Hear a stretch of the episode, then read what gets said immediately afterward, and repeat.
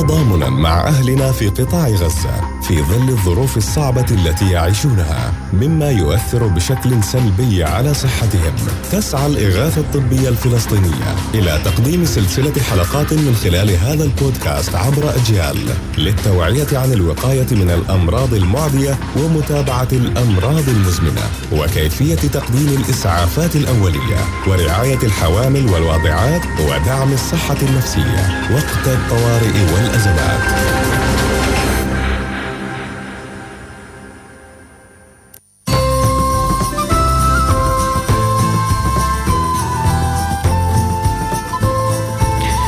تحياتنا لكم مستمعينا الكرام. إذا كانت الإسعافات الأولية تعني المساعدة الفورية لمريض أو مصاب إلى حين وصول المساعدة المهنية فإن على كل واحد منا أن يمتلك حتى في الوضع الطبيعي المبادئ الأساسية للإسعافات الأولية. لكن في الظرف الذي كان نعيشه الآن يصبح التعرف على هذه المبادئ والقدرة على ممارستها أكثر حاجة وإلحاحية. ضيفنا مدير الإسعاف والطوارئ في جمعية الإغاثة الطبية دكتور محمد سكافي. مرحبا بك دكتور. أهلا وسهلا بكم. صباح الخير. آه، هل توافق على هذا التعريف بداية دكتور؟ نعم نعم. هذا التعريف صحيح نعم. إذا آه، المبدأ الأول في الإسعافات الأولية إنقاذ الحياة. نعم. الواقع المساعدة الفورية اللي تقدم في الميدان سواء للمريض أو للمصاب يجب أن تقدم من خلال شخص يعرف في الإسعافات الأولية أو عنده خبرة في الإسعافات الأولية. وليس بالشرط أن يكون طبيب أو ممرض وإنما شخص عنده مهارات الإسعافات الأولية متدرب عليها بيعرفها منيح. لأنه الهدف في النهاية هو إنقاذ حياة المصاب أو المريض بالطرق السليمة والصحيحة. لكن المشكلة اللي إحنا بنواجهها حاليا هو الكل بيحاول يقدم إسعاف. إحنا بنشوف آه، في غزة. طبعا بداية نترحم على شهدائنا ونتمنى الشفاء العاجل للمصابين. اللي بده يقدم الإسعافات الأولية وعارف إنه في جنبه شخص بيعرف في الإسعافات الأولية لازم يعطيه هذا الدور. لكن من كثر الإصابات اللي في غزة ومن كثر الشهداء عدد الشهداء ربما لم يش... لا, يوجد نموذج في العالم لهذا الذي يحصل تدمير نعم. منازل فوق رؤوس سكانها الذين نعم. هم يعني يعيشون اكتظاظ شديد كل منزل نعم. فيه ثلاث أربع عائلات وتدمر يعني هذه جريمة مختلفة يعني عن نعم. عن عن أي سياق آخر هذه حالة صعبة ومميزة أنه عندك أعداد كبيرة من الشهداء والمصابين في نفس اللحظة في نفس الوقت. لذلك ترى الجميع يحاول الإنقاذ ترى نعم. الجميع يحاول تقديم الإسعافات الأولية. الهم الوحيد هو نقل هؤلاء المصابين. إنقاذ حياتهم. إنقاذ حياتهم. لكن على المدى البعيد بتكتشف أنه ربما كانت هناك طرق أفضل لنقل هؤلاء المصابين من مكان الإصابة. يعني مثلا بنشوف على التلفزيون إنه الجميع يحمل المصابين ويوصلهم إلى سيارات الإسعاف إذا استطاعوا. ويحملهم بايديه بمعنى يحملهم بالأيدي يحملوهم بين أيديهم يعني شخصين ثلاثة بيحملوا الشخص بينقذوه من بين. الانقاض أو الركام وبيحملوهم. الآن السؤال اللي بيطرح نفسه دائما إنه هل في إصابات صعبة بحيث أنا إذا حملت هذا المصاب بطريقة غير سليمة سوف أؤدي إلى مضاعفات حدوث مضاعفات. الإجابة بالتأكيد نعم. نعم اللي هي في حالة الكسور أو م. إصابات العمود الفقري. لذلك يعني حالات النزيف هناك الشديد. كثير من الجرحى يموتون للأسف نظرا للشح الشديد في الإمكانيات بشريا وماديا وغير ذلك. بالضبط. وبالتالي بتصفي أنه المبدأ الرئيسي في الإسعافات الأولية هو الإسعاف يجب أن يقدم من قبل شخص يتقن مهارات الإسعاف وتدرب على الإسعاف ومش شرط زي ما قلنا أنه طبيب أو ممرض. الآن هذا بيعني أنه إحنا في فلسطين بحاجة إلى تدريب أكبر عدد ممكن من الفلسطينيين على الإسعافات الأولية. لأن قصتنا مش مثل الآخرين حوادث سير أو حادث سقوط وغير ذلك. صعب قصتنا آه، طويلة ومعقدة وأيضا مع آه، يعني احتلال شرس. بالضبط. على المبدأ الثاني واللي هو المبدأ المهم جدا إنه لازم اللي بده يقدم الإسعافات الأولية ياخذ بعين الاعتبار إنه المنطقة آمنة. هو نفسه بأمان لما يتوجه يقدم الإسعافات والأشخاص اللي حواليه بأمان والمصاب بأمان. الآن نقطة الأمان هذه نقطة أساسية يجب مراعاتها في الإسعافات الأولية. نجيب أمثلة. لنفرض صار حادث سير أمامك وفي صار مصابين.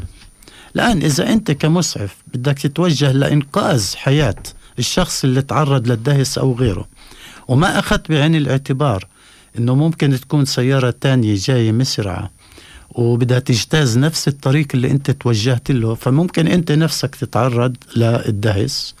أو إنه السيارة اللي جاية مسرعه مش شايف اللي تصاوب اللي تعرض لحادث الدهس وبالتالي تدهسه كمان مرة أو تدهس ناس تانيين موجودين في المكان.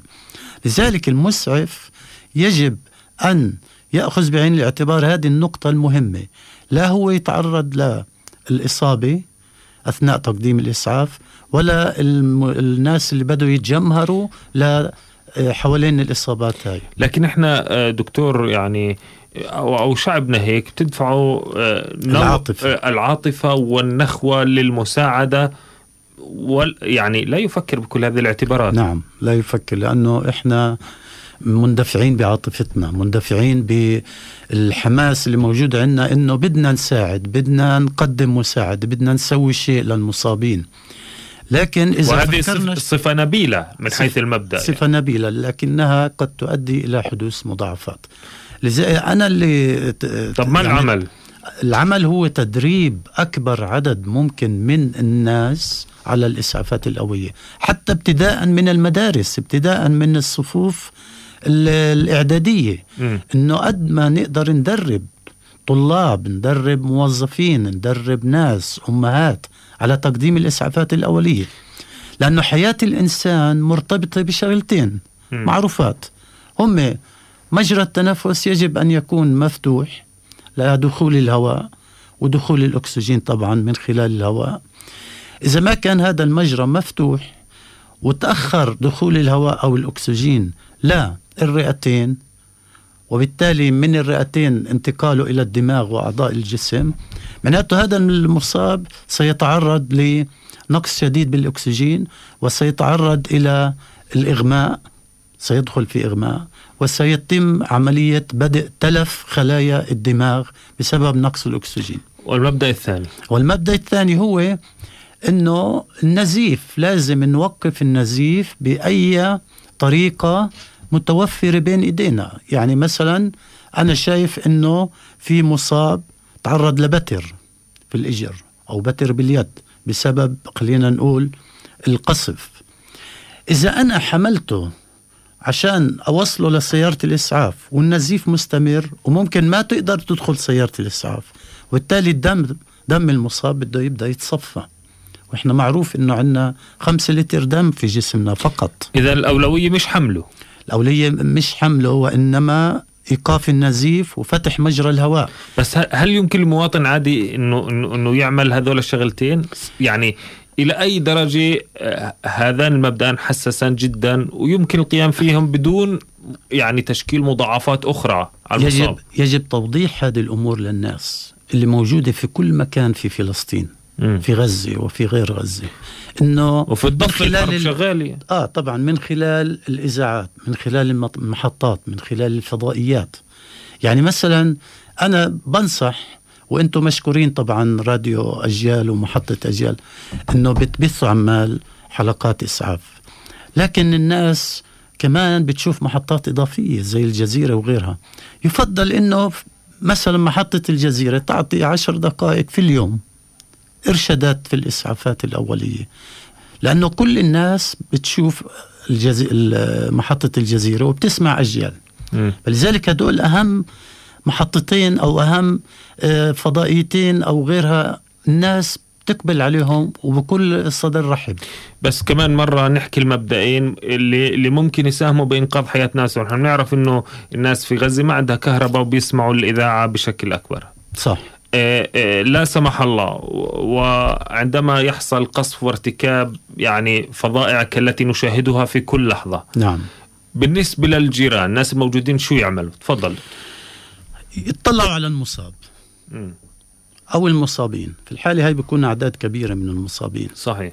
هل في خطر عليهم لما بدهم يروحوا ينقذوا هذا الشخص؟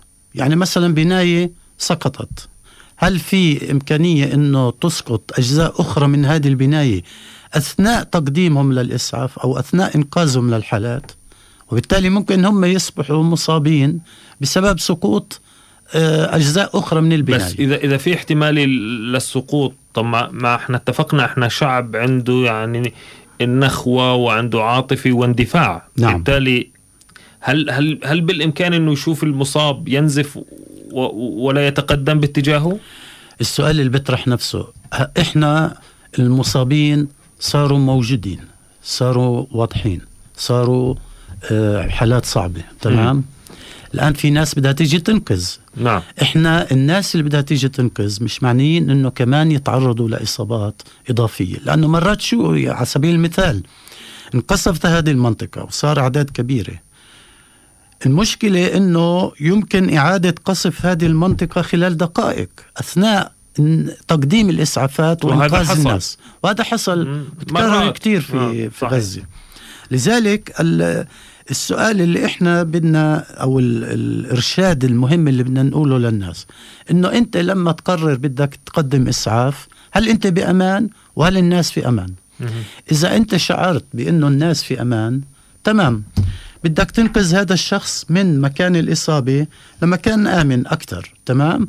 افتح مجرى التنفس وأوقف النزيف. كيف ممكن فتح مجرى التنفس؟ فتح مجرى التنفس بطريقة سهلة جدا.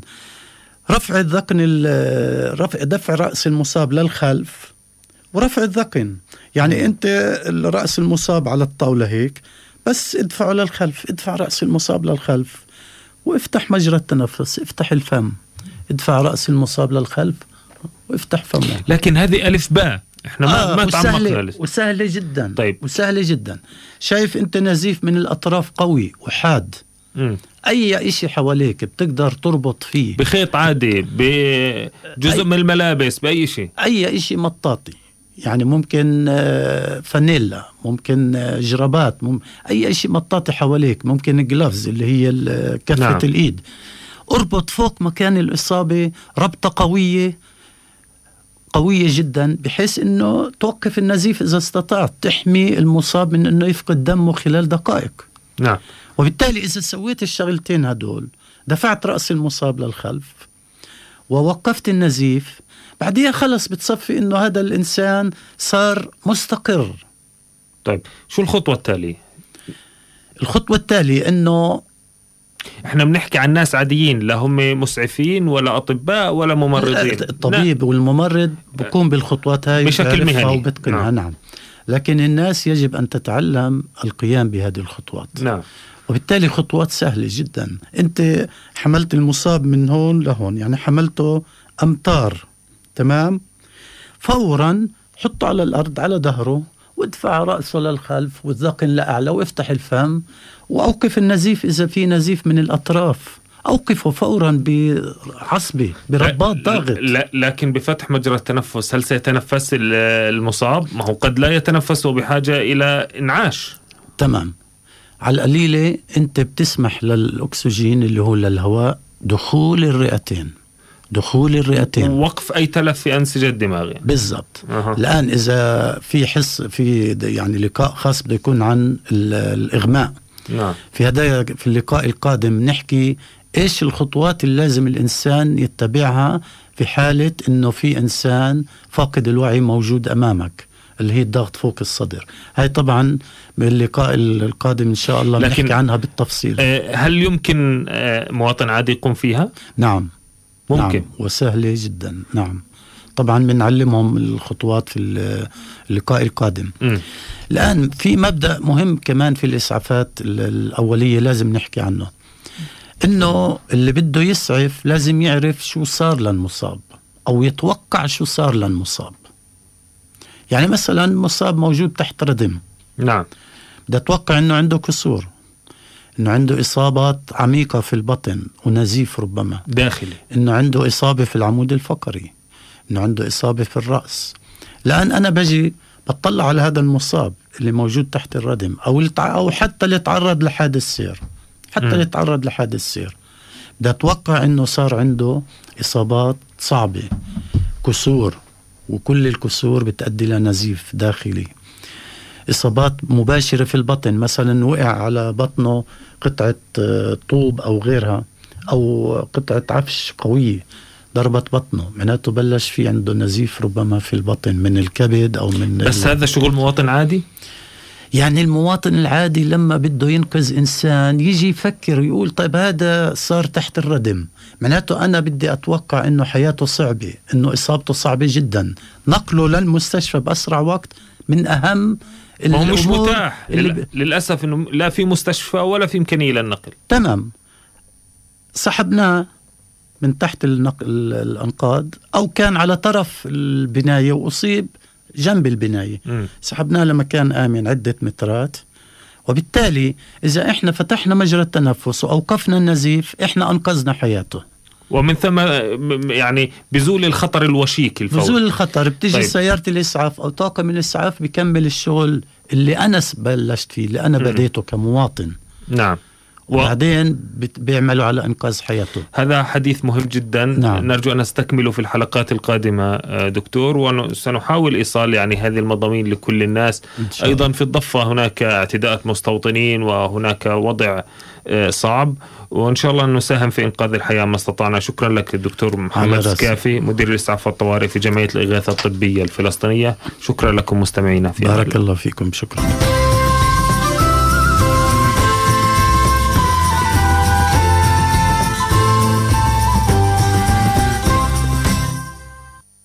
كنتم مع واحدة من سلسلة حلقات هذا البودكاست لجمعية الإغاثة الطبية الفلسطينية عبر شبكة أجيال للتوعية عن الوقاية من الأمراض المعدية ومتابعة الأمراض المزمنة وكيفية تقديم الإسعافات الأولية ورعاية الحوامل والواضعات ودعم الصحة النفسية وقت الطوارئ والأزمات مع أمنياتنا بالصحة والسلامة لجميع أهلنا في قطاع غزة.